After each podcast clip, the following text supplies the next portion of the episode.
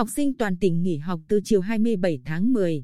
Chiều 26 tháng 10, Chủ tịch Ủy ban Nhân dân tỉnh Hồ Quốc Dũng chỉ đạo Sở Giáo dục và Đào tạo chủ động theo dõi tình hình bão lũ, cho học sinh nghỉ học từ chiều 27 tháng 10 đến khi có thông báo mới, nhằm đảm bảo an toàn cho học sinh.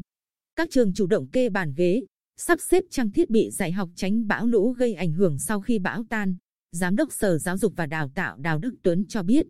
Sở đã có văn bản chỉ đạo thực hiện phương châm 4 tại chỗ về phòng chống bão lũ năm 2020 và đề nghị Ủy ban Nhân dân tỉnh các huyện, thị xã và thành phố nhắc nhở các phòng giáo dục và đào tạo,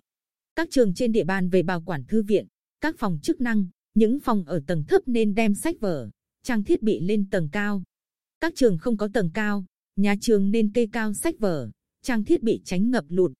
Hiện tại, các trường trên địa bàn tỉnh đã thông báo cho học sinh về thông tin cơn bão, đồng thời sắp xếp trang thiết bị dạy học và sách vở cất giữ nơi an toàn.